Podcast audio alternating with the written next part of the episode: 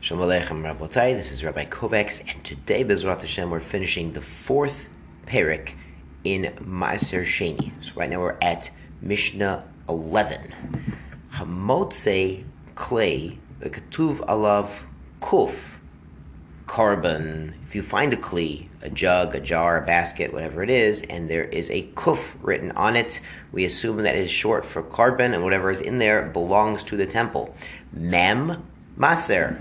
Mem, we assume it's Meiser. In this case, Meiser Sheni. There's a Kehati who explains there is an opinion we'd be concerned it's Meiser Rishon.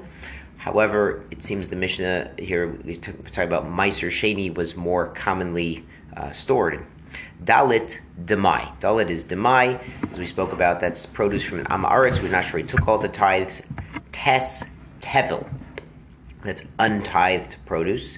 Tav Truma. That's the Truma Gedola.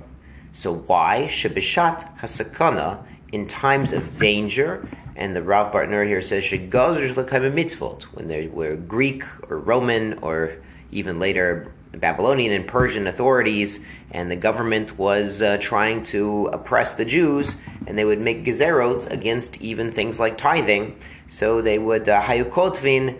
Uh, tachat truma. So they would write sort of secret codes. They just put a letter on it, so the authorities wouldn't say, "Hey, you're you're you have a basket of meiser there." You say, "No, it's just mem for Moshe."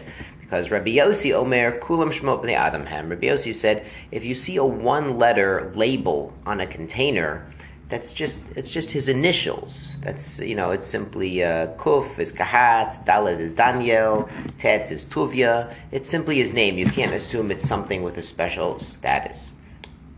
Amar a filu chavit. Even if you find a barrel, Himalaya perot, and it's full of produce. Ktuv aleha truma, and there's a label on the barrel truma, not just tav truma. Re'elu chulin. It's actually chulin if you don't know it's truma. Shani omer because I say eshtokod yesterday haitu malaya perot truma. Ufina. Yesterday, yeah, it was truma, so they labeled it truma, but fina, they, they poured out the truma and put in some regular chulin.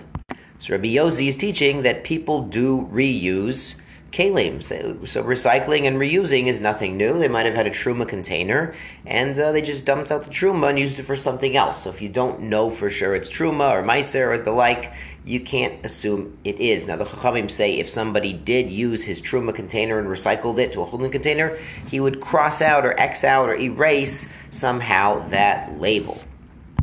Mishnah Yud Bet, HaOmer Livno, somebody says to his son, and this could be a father who's giving an inheritance or telling him, you know, where something is so he can use it properly. Omer Livno, Maser Sheni Bezavet My Maser Sheni is in that corner of the house, a specific corner.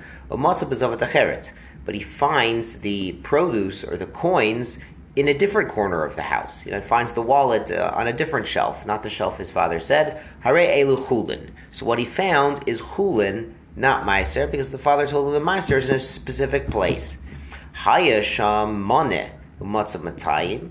So if the father said there's a mana, hundred zuz worth of meiser sheni over there, and he went there and he found matayim, Hashar Chulin. So yes, the Mana, the 100 zuz, that is Meiser Sheni, but the rest of it, above and beyond, is Chulin, because the father should have known, you know, how much Meiser Sheni there is. Matayim Matzamana, the father said there's 200 there, and the son found only 100, Hakol Meiser. We assume it's all Meiser. We don't assume that the 200 got moved and someone put 100 of Chulin there in its place. We assume this is what remains of the Meiser that was there. Shkoyach Harbosai.